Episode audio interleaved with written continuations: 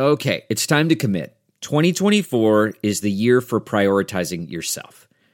Begin your new smile journey with Bite, and you could start seeing results in just 2 to 3 weeks. Just order your at-home impression kit today for only $14.95 at Byte.com. Bite clear liners are doctor-directed and delivered to your door. Treatment costs thousands less than braces, plus they offer financing options, accept eligible insurance, and you could pay with your HSA, FSA. Get 80% off your impression kit when you use code WONDERY at Byte.com. That's BYTE.com.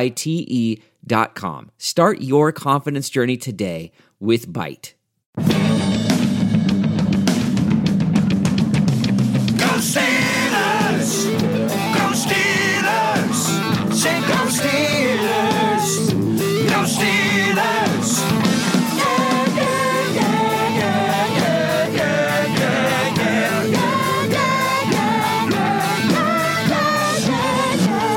Welcome to the Steelers Outpost Podcast, a proud member of the Armchair All-Americans Network.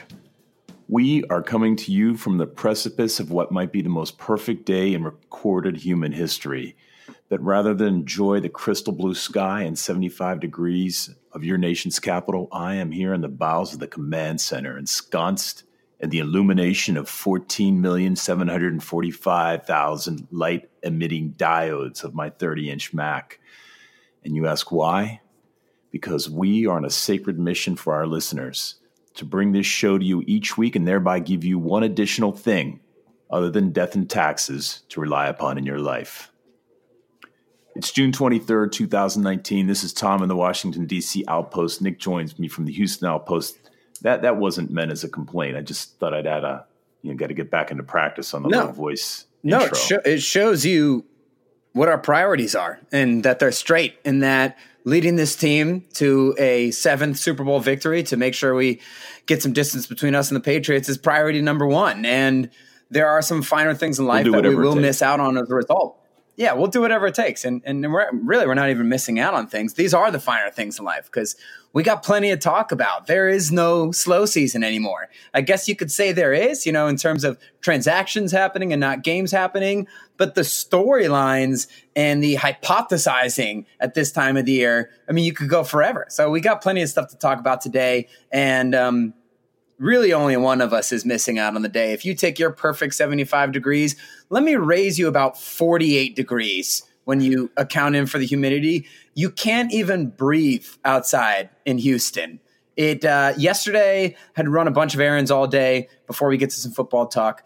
But every time I stepped out of the car, sunglasses immediately fogged up so I couldn't even see out of the lenses. So that's the kind of humidity we were dealing with down here. So I'm down for a 4-hour podcast if you want today. Le'Veon is back in the news, and we probably should have picked this up when it happened, but he's showing another disturbing lack of judgment, and it doesn't have to really do with football, but it has to do with his money and his ladies, right? Too many ladies. So I'm sure you guys have all heard the story. Le'Veon Bell got $1 billion in jewelry robbed from him. What's the overall number? He got a couple $100,000 at least worth of jewelry stolen out of his dresser or his bedroom somewhere by, quote, two of his girlfriends. So he's definitely got a rock star situation going on there. But two of his girlfriends who he left apparently naked in bed in Miami at his favorite place. Again, I'm surprised he didn't go to the Dolphins.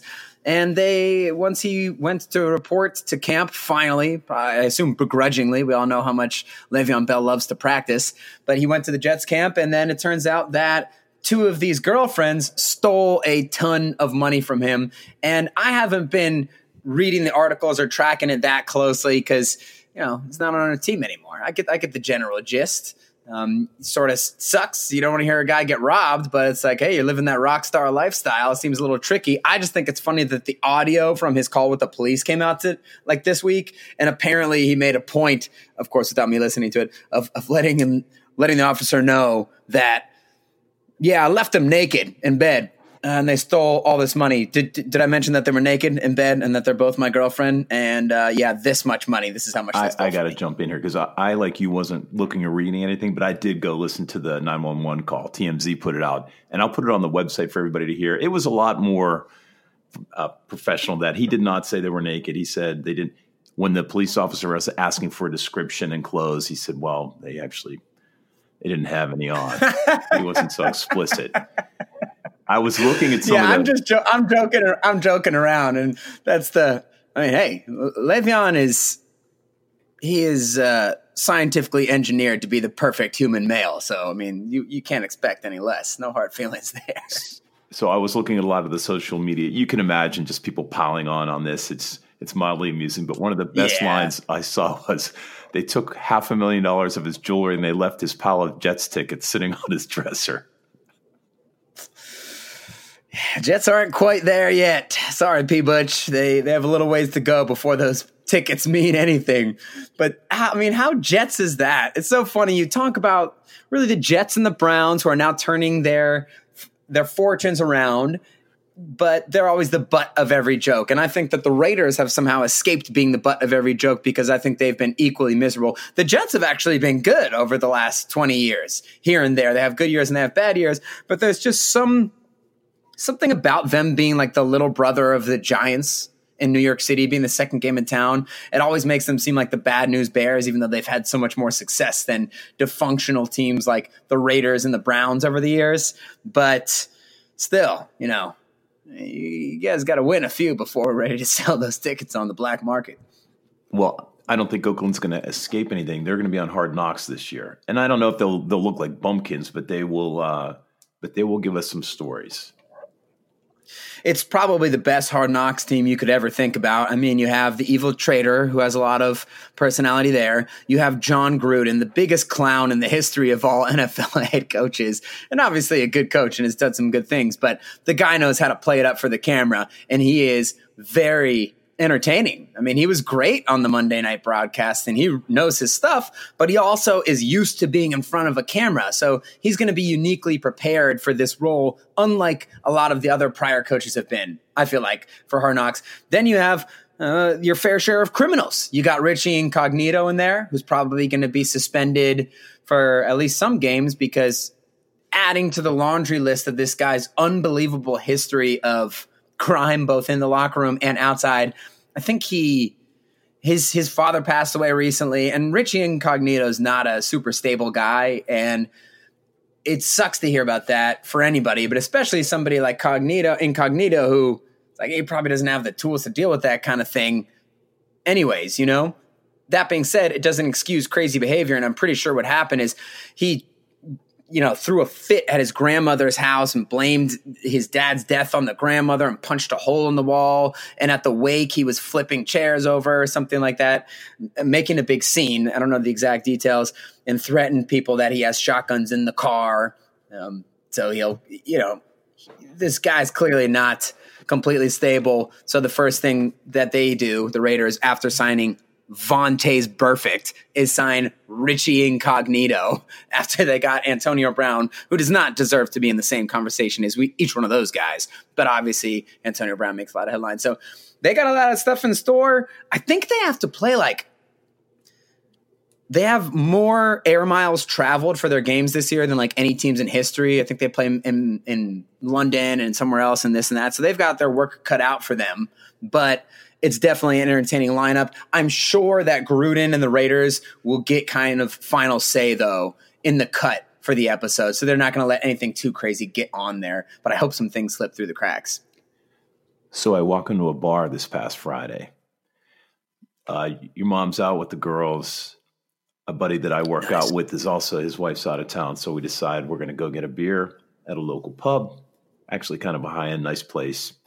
Ton of bars on tap. I sit down, I'm waiting for him. And the bartender is exactly the kind of bartender you want. First of all, his name is Gunner. He's 6'3", he's jacked, he's in his 50s. He's got this striking silver hair and a ponytail tatted up. But a nice guy, he's a Renaissance man. He's into multiple businesses, but he's waiting on us. And he was telling me that he's getting into self-taught graphic design and t-shirt making T-shirts. And it's just interesting. And he showed me some pictures, and I said, you know what? I can appreciate you learning something new, because I really had to take several online classes and do a lot of reading to figure out how to do this podcast. And I found that, you know, it's a satisfying hobby. And he said, oh, what's the podcast? And I said, Steelers Outpost. There's a guy two stools down from me. He's had these, what are those, those headphones? That's funny. You were going to call them Dr. Beats. You were going to call them Dr. Dre's headphones. They're called Beats by Dre. Yeah. And I give my girlfriend a lot of crap. She's a classical musician. She's actually about to become a literal doctor of music. She's about to finish her doctorate, but she always calls them Dr. Beats. Or if by always, I mean the first time she ever tried to call them Beats, she called them Dr. Beats, and I'll never let her live it down. Like, I may return the favor for you as well. So he's wearing these Dr. Dre headphones. And he's got a faux hawk. He looks like he's a bike courier. Nothing wrong with that. But, I mean, this is a little high-end bar. He's got the leggings on with shorts on top of that. And I'm telling you, he's been just on his phone, staring into the phone and his glass. And just basically minding his own business. I just couldn't figure out what his thing was, because he kept walking in and out of the bar. But when he heard Steelers Outpost, he said, literally, I would be remiss if I didn't tell you I was a Baltimore Ravens fan. And I didn't take that as an affront. I know, like, thank you. Maybe do we want to talk? And I said, well, look, I think the Baltimore and the Pittsburgh people have something in common, because the audience might not know, when Nick was younger, we had a friend who worked for the Ravens who used to get us tickets, and we go to the game, and there was a lot of squaring off in the stands and in the men's room. So I saw a lot of commonality in the, you know, there's a blue culture. I'm sorry, blue collar culture that both cities share. Yeah. And I asked this guy, so you're from Baltimore? I mean, I'm in Washington. Baltimore is 40 miles away, whatever. And he said, no, I'm from Washington. I said, well, how'd you get the Ravens fan? Well, he has a friend he worked with. And then as soon as he found out, so the friend was a Ravens fan. And then this guy, as soon as he found out that the color of the uniforms was purple, he was hooked. And when he told me that, that's when I had to disengage. Purple, huh? That's what got you. That hooked him. Unlike you, who got hooked on... Yeah, the color of royalty. What is he, an aristocrat? What is this guy with the tea and crumpets with some Lamar Jackson 1-yard passes? That's what he likes? A little something-something? So the reason we're talking about this is I've always found it interesting how people... strike allegiances to teams. I mean, how many people in Washington might not be a good barometer, because there's so much transiency here. But I do know some locals who have adopted, surprisingly, the Dallas Cowboys, a hated rival for many years for the Redskins. You, I could sort of understand you. You were influenced from an early age, but people pick up teams just sort of at random, just because of maybe some interaction or somebody introduced them. They just said, yep, like that team. Yeah, I get it too. And I mean, obviously I was born into it. If your dad's from Pittsburgh, it doesn't matter where you are. You're from Pittsburgh and you're going to be a Steelers fan, and you were blessed with, a legitimacy. I feel like if you we welcome any Steelers fans, whether there's a Pittsburgh connection or not, but this is passed down generationally. Although a couple of my friends who are some of the biggest football fan friends that I have a similar story to that Ravens dude, except for it's always with the color green. Two of my good friends, Carl and Jay, they're both Eagles fans and Dolphins fans, respectively, mostly due to their love of the color green when they were kids. But then, Carl, he started following the Eagles when he was a kid. And then he never stopped, and he's been watching the Eagles for, 15 years or whatever it is. And so he's as a legit fan as anybody else is. And sometimes it just takes a little something. Even Andre, who we've mentioned on the show here before, on prior episodes or whatever, he's a big Steelers fan too, because he grew up in Boston. So, generally a Patriots fan. Everyone's obviously going to be a Pats fan up there. It's an easy job to be a Patriots fan growing up when we're growing up. But he was never really overly into football, didn't watch a ton of games, didn't have a huge connection. But then when he moved here and he started watching the Steelers games with me, and also realized that he would, whether he liked it or not, he was going to hear a lot about the Steelers and their offseason transactions and what went wrong and why we lost and why we should be winning the Super Bowl. And just over the course of he started to get to know more about the Steelers players individually, and then racked up watching more Steelers games than he had seen of any other team over the years. So naturally, you become attached to what you know. So it doesn't have to be where you're from geographically. That discussion that we had about this led to some more thinking about it. I mean, why do people get so wrapped up into teams, emotions, teams and players, and are so emotional about it when you've got a game that, of course, the players are emotional, but it's such a business. They come and they go, yet we have fights in the stands over these guys. Right. You have to learn when to draw the line. I think that's one of the themes of our podcast, because that's something that I talked about a little bit last week. Not to be like a downer or anything. I don't think it's a downer. I think it's a fun topic. You know, where do you draw the line between being passionate and just being out of control, right? And you're right. It's different. It used to be a little bit more loyal. It used to make a little bit more sense why people could have loyalty before the free agency age. People would stay on the same team for their whole career. I mean, you talk about the Steel Curtain era, you had all those guys for pretty much their entire careers. And if not their entire careers, then, 10 years or the bulk of what was relevant before Franco, goes to the Seahawks for a year or whatever at the end of his career, kind of an afterthought, right? But now in the age of free agency, players give each other their jerseys after games. You don't have those rivalries that are lasting, like Suggs playing against Ben Roethlisberger for 15 years. You don't have as much of that as you used to. So I think obviously it can still happen, because there are teams like the Steelers and the Ravens and, not at the moment, but the Packers are generally like this, who do kind of keep the same players. And I think that the players need to play each other against the same guys, for a number of times, for you to really develop that rivalry, because then you do see it is real. I mean, Hines Ward and Ray Lewis hated each other because they were blindsiding each other twice a year for almost a decade. And whether, you can possibly be a free agent at the end of the year or not, you're a high level athlete. You don't want to get punched in the face by someone's head without seeing it. You're going to develop a real rivalry. So it can still happen, but it is a little bit funny. Even, speaking of Steelers Ravens, it is sort of a transitional period right now. Suggs is gone. Ben's really the only guy around, and they got a bunch of new pieces on defense. Yeah, I guess those rivalries can ebb and flow, but why the continued passion for a local team? If you think about it, the Steelers have enough continuity in its ownership and coaches, and let's face it, Ben. But even before then, there's always somebody there to attach to. But maybe it's the fans that are attached to each other, because it does seem like you are kind of a 12th man. Many stadiums can affect that 12th man with the crowd, right? Crowd noise and the passion. There was a quick video on the Steelers app of this family. The guy you thought that the guy had absolutely turned their living room into a Steelers den. And it turns out it was the wife. So the entire place is Steelers memorabilia and things she's created. So there's passion everywhere. But I'll tell you, in my travels, there is no passion like Steelers Nation. When you visit anywhere, go around Washington, I defy you to find anything that has Redskins on it during the summer. If you go into an office building in Pittsburgh, people have something with Steelers on, even if it sucks. It's everywhere. It is. And we've got things like Pittsburgh Dad. I mean, I think the culture is so much more deep in Pittsburgh. It is. So my point is that, yes, it's the players, it's the team, but, it's the fans themselves and the nation that draws everybody together. So there's a couple things I think on that, and I'll second that. This isn't just a wishful eyeball that I have.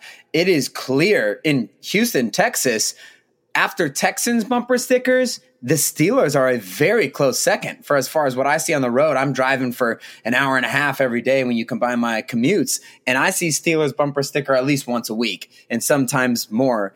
And I think part of that is when the NFL really exploded is when the Super Bowl era started, and the Steelers were so incredible and they were iconic with the Steel Curtain and winning 4 Super Bowls in, a small amount of time, 6-7 years. And Mean Joe Green with the commercial and, just the way the uniforms look, the way that they stand for this blue collar existence, like you were pointing out. And at the same time, that team was it was a sexy team too. The first 2 Super Bowls were really defensive heavy. And then the second 2 victories were Terry Bradshaw airing it out to Swan and Stallworth. So they kind of had everything. But regarding what you were saying about the 12th man, I think that's a really good point. Dave Damashek, another big Steelers fan, works for NFL Network, has his podcast, Dave Damashek Football Program. He says in response to like when he talks to other players or former players, when he has them on his show and they give him crap because he'll refer to the Steelers sometimes as we, right? So, and the players will say like, what do you mean we? You're not out there playing. And he says, what are you talking about? I've been watching this team for 40 years. I've been invested in the success in this team way more than some of the guys who are playing for it who might be gone in a year. So, yes, I'm saying we. I've ridden the roller coaster with them throughout all the different lineup changes and everything else. So you still have something to rally behind, even regardless of who's on the team. And then I think the reason it gets so passionate about a team is almost a simple thing, which is winning football games is fun. And you'll even welcome people to come watch the game with you, even if they're not huge fans, as long as they're not being annoying and asking, why are they hitting them so hard? Like Aunt Lee asked during the Packers Super Bowl when we had to banish the ladies up to the upstairs TV because she said that the Steelers, who were struggling that whole game, they're hitting them too hard. And I said, okay, Aunt Lee, I love you. You're my godmother, but we can't be in the same room right now. I'm not talking about those fans. I'm talking about the casual fan who might feel like, yeah, I'll come watch this. I'm not really like a Steelers fan, but I'll come watch it. Come on. If you're going to root for us, we'll take it. Everybody likes that feeling of winning a football game. And no matter who's on your team, you've picked one, right? And it's the difference between having a good Sunday and a not great Sunday. And for you and me, probably for me especially, it's the difference, unfortunately, between having a sublime, incredible Sunday and a borderline suicidal Sunday. I was just doing some reading to get prepared for this part of the podcast, and I don't know why this popped up, but did you hear about this fight, this brawl at a Little League game in Lakeland? It's right outside of Denver. I have not. So apparently it's a regular Little League game, and the umpire was a 13-year-old kid, and apparently made a call that the people on one side didn't like. The players are 7 years old. Did I mention that? The players are 7. The umpire is 13. Go check this out. I'll put another link on the website. The brawl is incredible. Not only are multiple guys jumping on one of the other fathers, 2 ladies are beating up on the umpire. In Colorado, you say? It's horrific. And the Lakewood police have, they're still looking for one of the guys who started us with a sucker punch. So it's just unbelievable, the passion. And you know what? The passion rises, and with the decline in the importance of the game, i.e. a 7-year-old Little League game, and people are going insane. Did the 7-year-olds get in on the action? Did they take out the 13-year-old?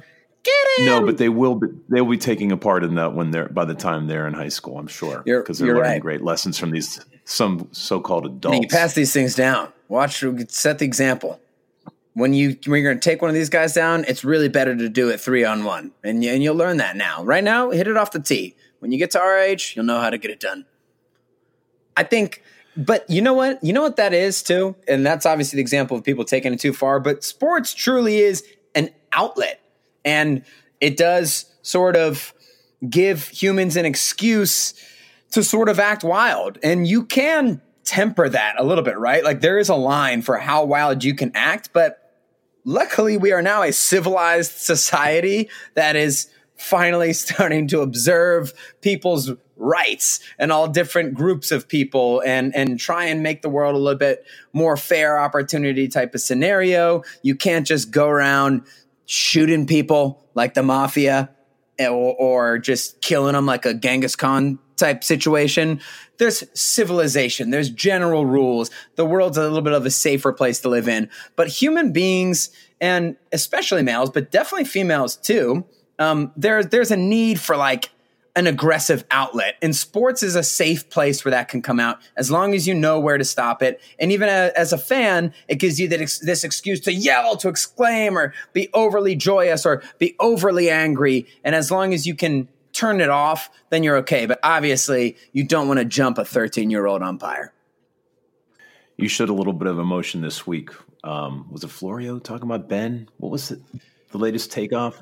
Well, it's Sims. We'll get into a little bit of Florio and Sims shortly here, but yeah, Florio did talk about Ben's quote from his little camp that he puts on yearly, which is basically, so I mean, I guess I'll just go into it right here.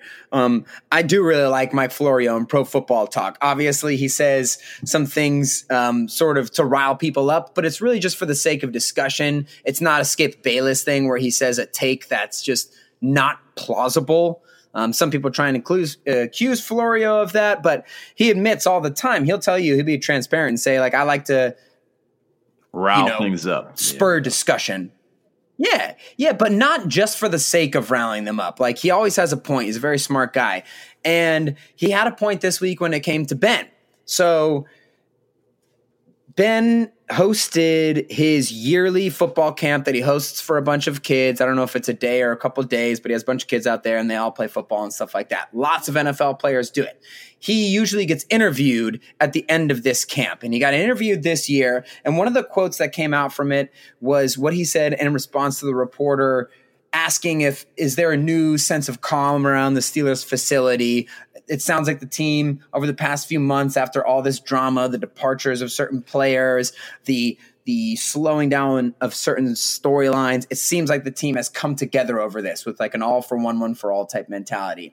Do you feel that is the case with the team this year? And Ben basically said, I'm paraphrasing here with all this, he basically said, yeah, things have been a little bit crazy around here for the past few years. It'll be nice to get back to a new normal. And when he said that, I knew. Why'd you do that, Ben? I knew that somebody was going to pick it up. And honestly, you can think that this is stupid or not. But when Ben said that, I realized, like, Ben, my favorite player in the world, he gets way too much crap for the media, way too much. But some of it is absolutely deserved. Like, we'll say a million times what he said about AB running the route to Sharp, whatever, against the Broncos. It is so implausibly, it's such an implausibly dumb idea. And it's amazing to me that he still hasn't backed off of it. Even when he backed those comments off, allegedly, at the minicamp, he still said, basically what he said is like, I shouldn't have said that.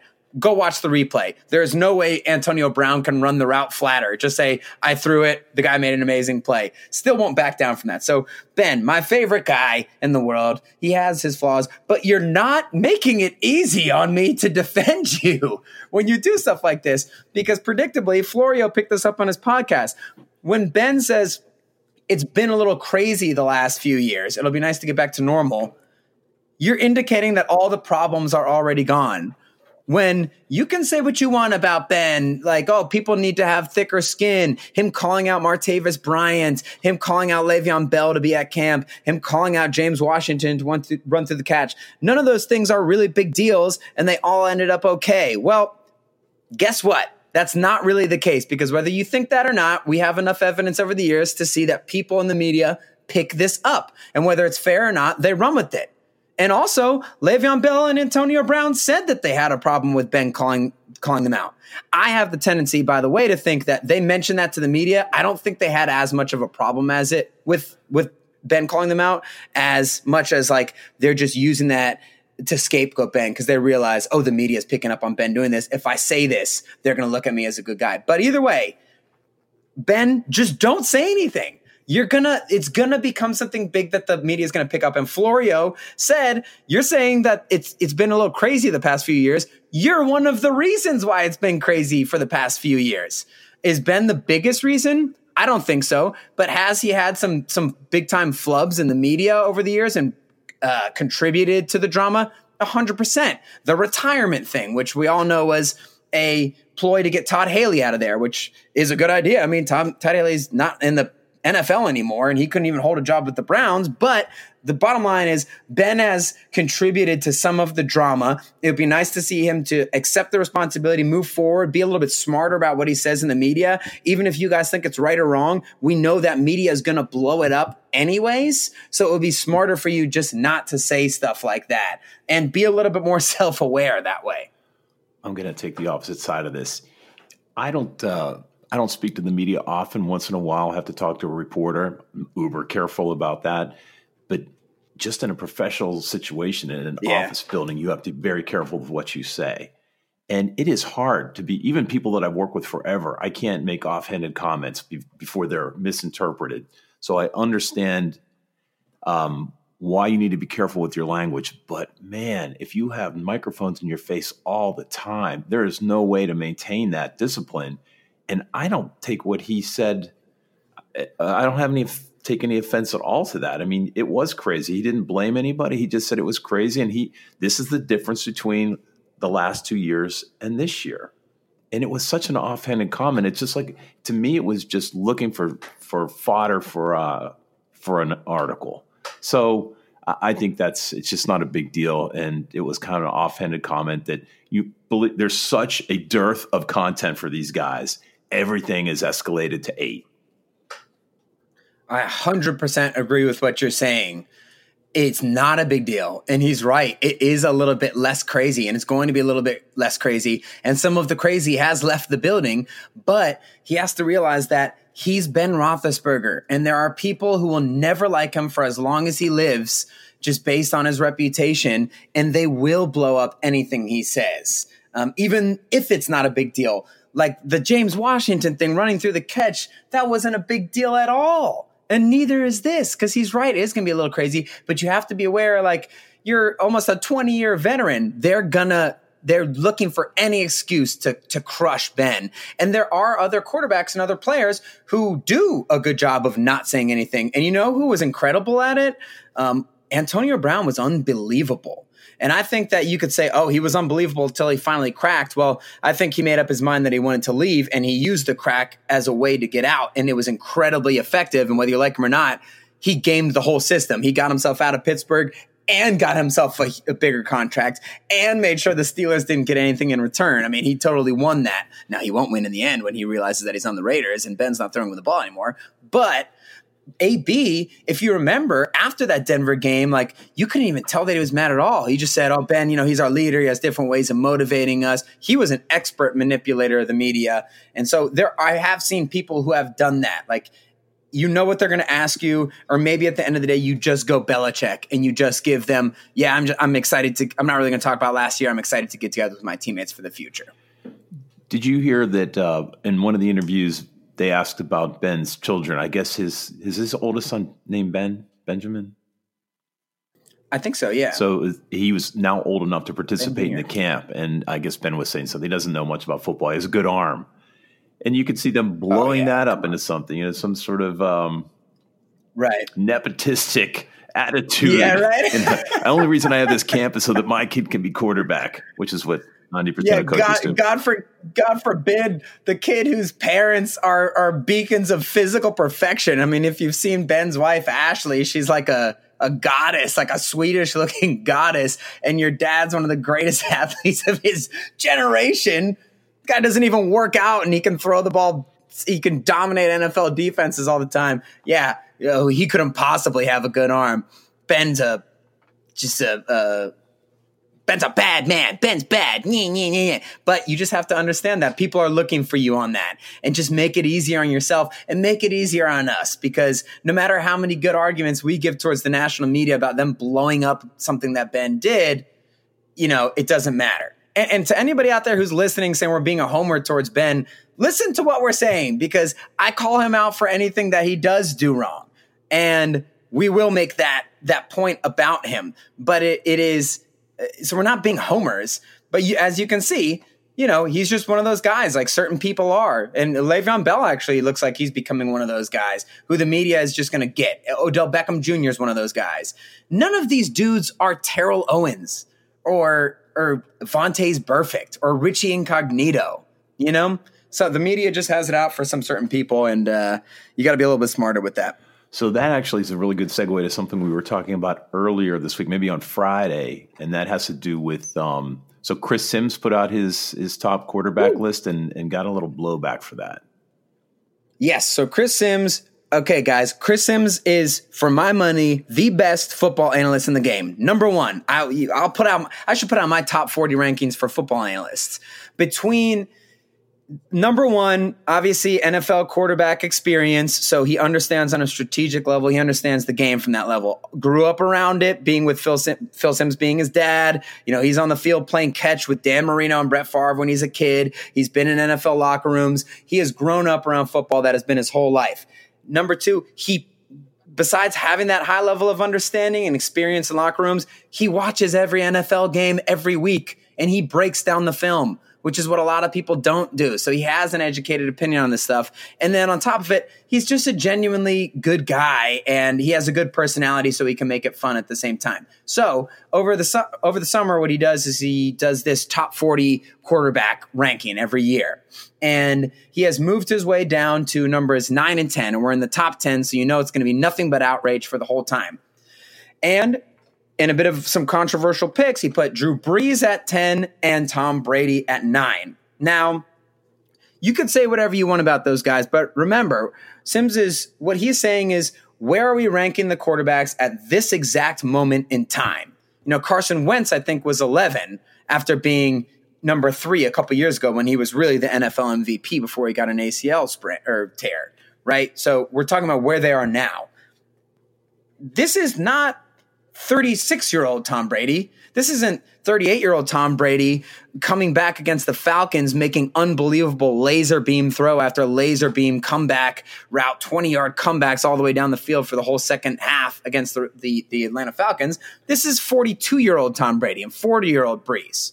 And so it's not odd that you would say, like, this isn't an all-time ranking. Of course, Brees and Brady are probably, you know, the two best all-time quarterbacks who remain active in the NFL. But Drew Brees, if anybody knows what happened with him over the second half of the season, Drew Brees wasn't great compared to how great Drew Brees usually is. He's fine over the second half of the season, but he can't push the ball down the field anymore. He can't make the big plays with his arms that he used to be able to make. And he's surrounded by a fantastic team with one of the best offensive coordinators, offensive minds in the history of the game with Sean Payton, as evidenced by the fact that they can get any type of receiver in there and they work to get the guys open. And Drew Brees has been unbelievable in terms of pinpoint accuracy and decision-making and throwing over the years. So he's obviously complemented the system, but Drew Brees, he's 40. He's getting older. He can't make the same type of plays that he used to. Does it mean that he's bad? No, but it doesn't mean that he's the unstoppable force of nature that he was, you know, a few years earlier, what we've seen mostly in his career. And Sims describes that in detail. He gives you reasons. He gives you examples of when they played against the Cowboys and the Cowboys shut them down because they knew, hey, Drew can't make these deep throws downfield anymore, and we have the defensive personnel to just press up on the Saints receivers and just play them in their face the whole time because Drew's not going to kill us downfield. He gives you examples on film of why he's made this analysis, whether you agree with it or not. And with Brady, it's the same thing. You know, I personally think I agree with the Brees at 10. I do think Brady is a little bit low. I would have popped him up a few more spots just based on the fact that when I watch Brady play, you know, he's still, you know, just from a decision-making standpoint, it's so unbeatable. But back to kind of the main point at hand. He gives you reasons on the film for why Tom Brady, who's about to be 42 years old, why he's not as just physically dominant as he was a couple years ago, right? It doesn't mean he's bad. It just, he's nowhere near Patrick Mahomes right now. And a lot of people just conflate the success of the team or the name of Tom Brady as, oh my God, this is so disrespectful. You're going to put Roethlisberger and Matt Ryan above Tom Brady? It's like, bro, we didn't say all time. We just said right now. We didn't even say 2 years ago. We're saying right now where they're at. This is where Chris Sims thinks Tom Brady's at. Like I said, I think he's a little bit low. But the fact of the matter is Chris Sims goes through and describes individual games, overall storylines, and specific reasons for why he's ranked those two players at those positions. And it's funny how people lose context so quickly. Because if you remember during this season, the whole question was, wow, the Patriots aren't putting as much points as they used to. Oh, Tom Brady looks a little bit more scared in the pocket. The Steelers beat Tom Brady and held them under 20 points. What does that tell you? When have we ever held Tom Brady under 50 points, right? So his game has taken a little bit of a step back as he's become a 40-year-old man. They won the Super Bowl 13-3. They scored 13 points in the Super Bowl. He threw at least one interception. And listen, Tom Brady called an incredible defensive game plan against the Rams. He really figured out Sean McVay's offense, and Tom Brady held the Rams to 3 points. I understand that. You got to give him all the credit in the world for that because, yeah, Tom Brady designs the defensive game plans too. We all know that. He's Tom Brady. Here's my problem, and I'm going to get to the larger point here in a minute, but people remove context. They forget that. They just look, Tom Brady, Chris Sims is an idiot. He's just looking for clickbait. Oh my God, how could you ever put Cam Newton above Tom Brady? He won the Super Bowl. He won the Super Bowl. It's like, well, do you remember how he won the Super Bowl? He was a good complimentary piece on that Super Bowl team. It wasn't Tom Brady versus the Falcons when he was a force of nature throwing the ball all over the place. They ran the ball 50 times against the Kansas City Chiefs in the AFC Championship game and tired them out to death. That's what happened in real life. Tom Brady threw the game-losing interception on the final drive, but Dee Ford had his foot offsides. So they take that back. But now it's just this revisionist history of, well, they won the Super Bowl and Tom Brady's the quarterback. How could you rate him below these other guys? Okay, well, then what about Nick Foles the year before? Should Nick Foles won the Super Bowl? He was awesome in the Super Bowl. He was amazing. Should he have been the best quarterback? No. That's an exception. He's Nick Foles. Okay. What about when Peyton Manning won it with the Broncos a couple years ago as the worst quarterback in the league statistically and on the field? No. That's also an exception. Okay. What about when Tom Brady scored 13 points in the Super Bowl? No. Well, it's Tom Brady. I mean, it's Tom Brady. How could you be such a jerk to rank Tom Brady low? He won it. I mean, what an amazing job Tom Brady did on defense. You just remove all the context. And people are murdering Chris, saying that he's clickbait guy and he's an idiot and he's a failed NFL quarterback and he only has a job because he's Phil Simms. But here's the thing. Chris is giving you reasons. He's giving you examples for why he believes what he believes. And all these other people, including Kurt Warner, who called him out, are just spouting off stupid non sequiturs, just like he's Tom Brady. Or Kurt Warner says, Drew Brees had 74% completion percentage. You're honestly going to rank him below these guys? Patrick Mahomes had 66% completion percentage, and Drew Brees can't lick the dirt off Patrick Mahomes' godlike cleats at this point and where they're at in their career. So you're just going to cherry pick that? So yeah, Tom Brady won the Super Bowl. He's the best quarterback. What about Nick Foles? That doesn't count. Drew Brees has 74 completion percentage. He's the best. Okay, well, the quarterback is way better than him, had 66 completion percent. Oh, doesn't count. If you're going to argue. Give a freaking reason. Tell me why. Don't just be a jerk. And what's weird is all these people like Kurt Warner or all the idiots on Twitter who are piling on, they don't give any reasons, and they truly think they're right, and they talk down, and they talk very rude to Sims, and they think that they're right, but no one actually has the conversation. No one else gives the example. Hey, Chris, actually, against the San Diego Chargers, if you watched all those throws, the Chargers were playing too deep the whole time, and Brady was throwing skinny posts 70 miles per hour in between these two guys, and he was making these different type of plays. Nope, that's not the argument. It's just, he's Tom Brady. You're an idiot. And people need to shut up. And if you're going to make an argument, make an argument. Don't be a baby. Don't be a moron. Kurt Warner should not be in the Hall of Fame. He had a very average career besides the couple years when he was surrounded by unbelievable talent, but that's another story for another day. And if you're, and this is why this pisses me off so much, because it's not just football. This applies to politics. This applies to social issues. This applies to girlfriends and boyfriends having problems in a relationship. Shut up and think about what you're talking about and make an argument. If you're going to have an argument, have the argument. Give me reasons. Dogs and cats living together. Woo, that's some of the passion we were talking about. And that's the abridged version because I've been pissed off about this all week. I personally think that I would put Brady, honestly, at like number 5 right now. In my rankings, I'm putting at where we're standing right now, Mahomes at 1, Rodgers at 2. Those are the two godlike quarterbacks at the moment. Rodgers has been injured. I think that'll affect him. Russell Wilson right behind them. I'm putting Andrew Luck. Those are like the four quarterbacks who they have amazing arms, brains, mobility, physical stature, and then they also have good teams around them. And then at number five, I'd probably put Brady because yes, he is a little flinchier in the pocket and his arm's not quite where it was, but it's still a pretty sick arm. People try to forget that about Brady. And then I will put Ben because Ben can do a lot more than Brees and Brady can in terms of physicality. When I talk about where Ben's at in his life right now as a quarterback, I use one play from last year as an example. The touchdown pass to Antonio Brown against the Chargers where the Steelers are on like the 26 or like 30-yard line of the Chargers, and he gets the ball in shotgun. He scrambles out to his left, goes on the run to his left, then fires a ball into the back of the end zone. So 40 yards, almost 45 yards on a frozen rope in between three Chargers defenders, top three or four defense in the league, to Antonio Brown, and he catches it in his chest, and it just looks like an easy touchdown because you're used to seeing that. But there's only four or five guys in the league who can do that. Scramble to your left, throw it on a rope in between three guys 45 yards down the field for a touchdown. Brees can't do that right now. Brady can't do that right now. But the thing with Ben is he is guaranteed to have two or three throws per game that are so mind-blowingly bonehead that you don't know what hit you, like the interception against the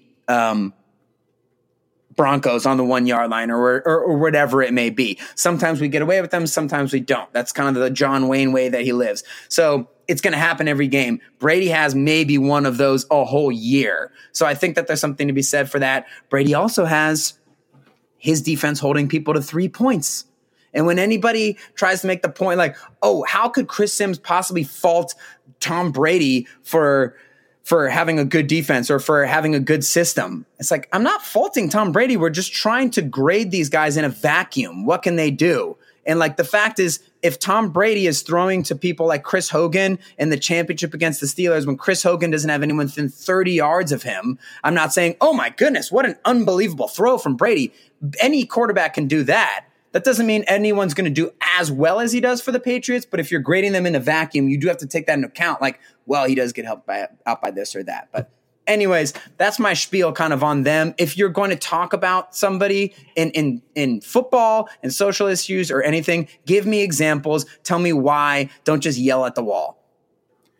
Where do you bet that Ben's going to end up on this list? I bet he's going to end up at number one, baby. I'm going to bet it at mybookie.ag. They've got a compelling, an excellent, sleek mobile interface so that you can use it on your cellular device. You can bet on in-game live betting, on over-unders, on fantasy points scored. And really, you can bet Patriots or field on the Super Bowl. It's so sad that we're at this level. By the way, it looks like Josh Gordon is very possibly going to be playing for the Patriots again this year. NFL is trying to make an effort to get those guys who are suspended for stupid little marijuana suspensions back into the league because they know they need some stars, and that's a little bit outdated with 36 of the 50 states at least legalizing marijuana for at least medicinal purposes. So that kind of sucks. But if you want to bet on the Steelmen winning the Super Bowl, that's what I'll be doing, and that's good odds. And Ben is a 32-1 odds-on favorite for the MVP this year. We know he'll never get it because the national media won't let him get it. But hey, maybe there's no Brown or Bell to take votes away from this year. So if I'm going to bet on Ben for MVP, I'm doing it at MyBookie. Remember, who you're betting on is just as important as who you're betting with. Visit MyBookie AG online today. And don't forget to use the Outpost code or the promo code Outpost25 when creating your account to claim up to $1,000 in free play. You play, you win, you get paid.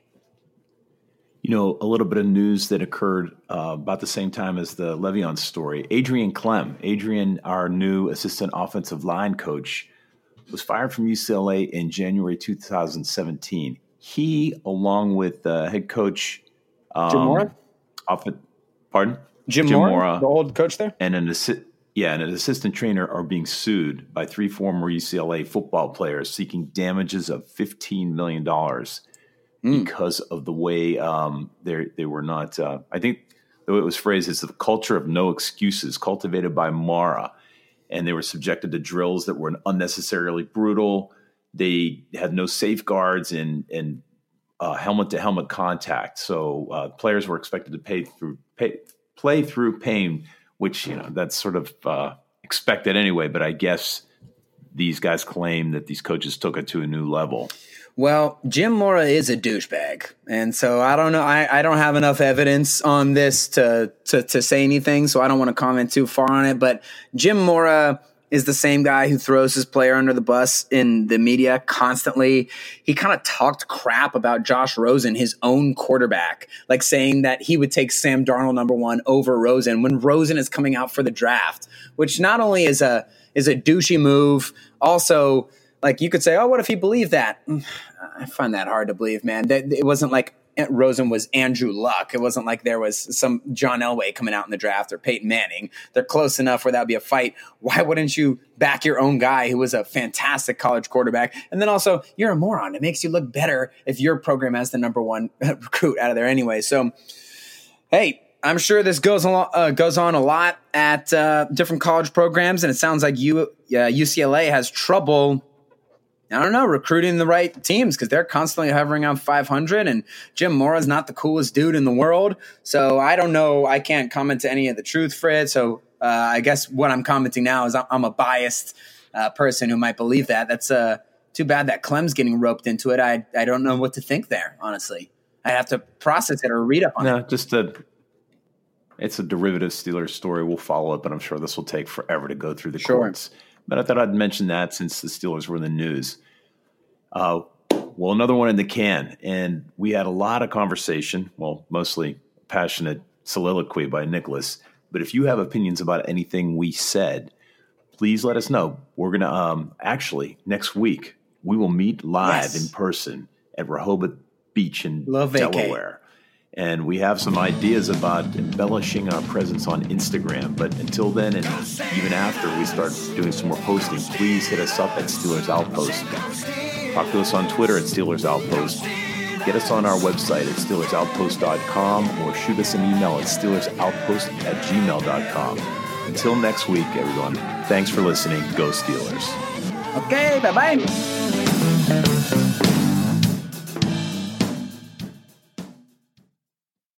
There are some things that are too good to keep a secret. Like how your Amex Platinum card helps you have the perfect trip. I'd like to check into the Centurion Lounge. Or how it seems like you always get those hard-to-snag tables. Ooh, yum. And how you get the most out of select can't-miss events. With access to the Centurion Lounge, Resi Priority Notified, and Amex card member benefits at select events, you'll have to share. That's the powerful backing of American Express. Terms apply. Learn more at americanexpress.com/withAmex. We're driven by the search for better. But when it comes to hiring, the best way to search for a candidate isn't to search at all. Don't search. Match. With Indeed. Leveraging over 140 million qualifications and preferences every day, Indeed's matching engine is constantly learning from your preferences. So the more you use Indeed, the better it gets. And listeners of this show will get a $75 sponsored job credit to get your jobs more visibility at Indeed.com/match. Just go to Indeed.com/match right now and support our show by saying you heard about Indeed on this podcast. Indeed.com/match. Terms and conditions apply. Need to hire? You need Indeed. Delve into the shadows of the mind with Sleeping Dogs, a gripping murder mystery starring Academy Award winner Russell Crowe. Now available on digital. Crowe portrays an ex-homicide detective unraveling a brutal murder he can't recall. Uncovering secrets from his past, he learns a chilling truth. It's best to let sleeping dogs lie. Visit sleepingdogsmovie.com/Wondery to watch Sleeping Dogs, now on digital. That's sleepingdogsmovie.com/Wondery. Searching for NBA playoff coverage? We've got you. The Old Man and the Three, presented by BMW, gives you an inside look into the world of sports. Hosted by former NBA sharpshooter and Duke legend JJ Redick and sports writer Tommy Alter, The Old Man and the Three offers unprecedented access to the league. Tommy and JJ discuss the NBA and interview some of the biggest names in the league, like Devin Booker and Luka Doncic. NBA final season is the perfect time to dive in, and you can listen to The Old Man and the Three wherever you get your podcasts. To hear episodes brought to you by BMW. Push the limits this NBA season with the brand that set the ultimate standard. BMW, the ultimate driving machine.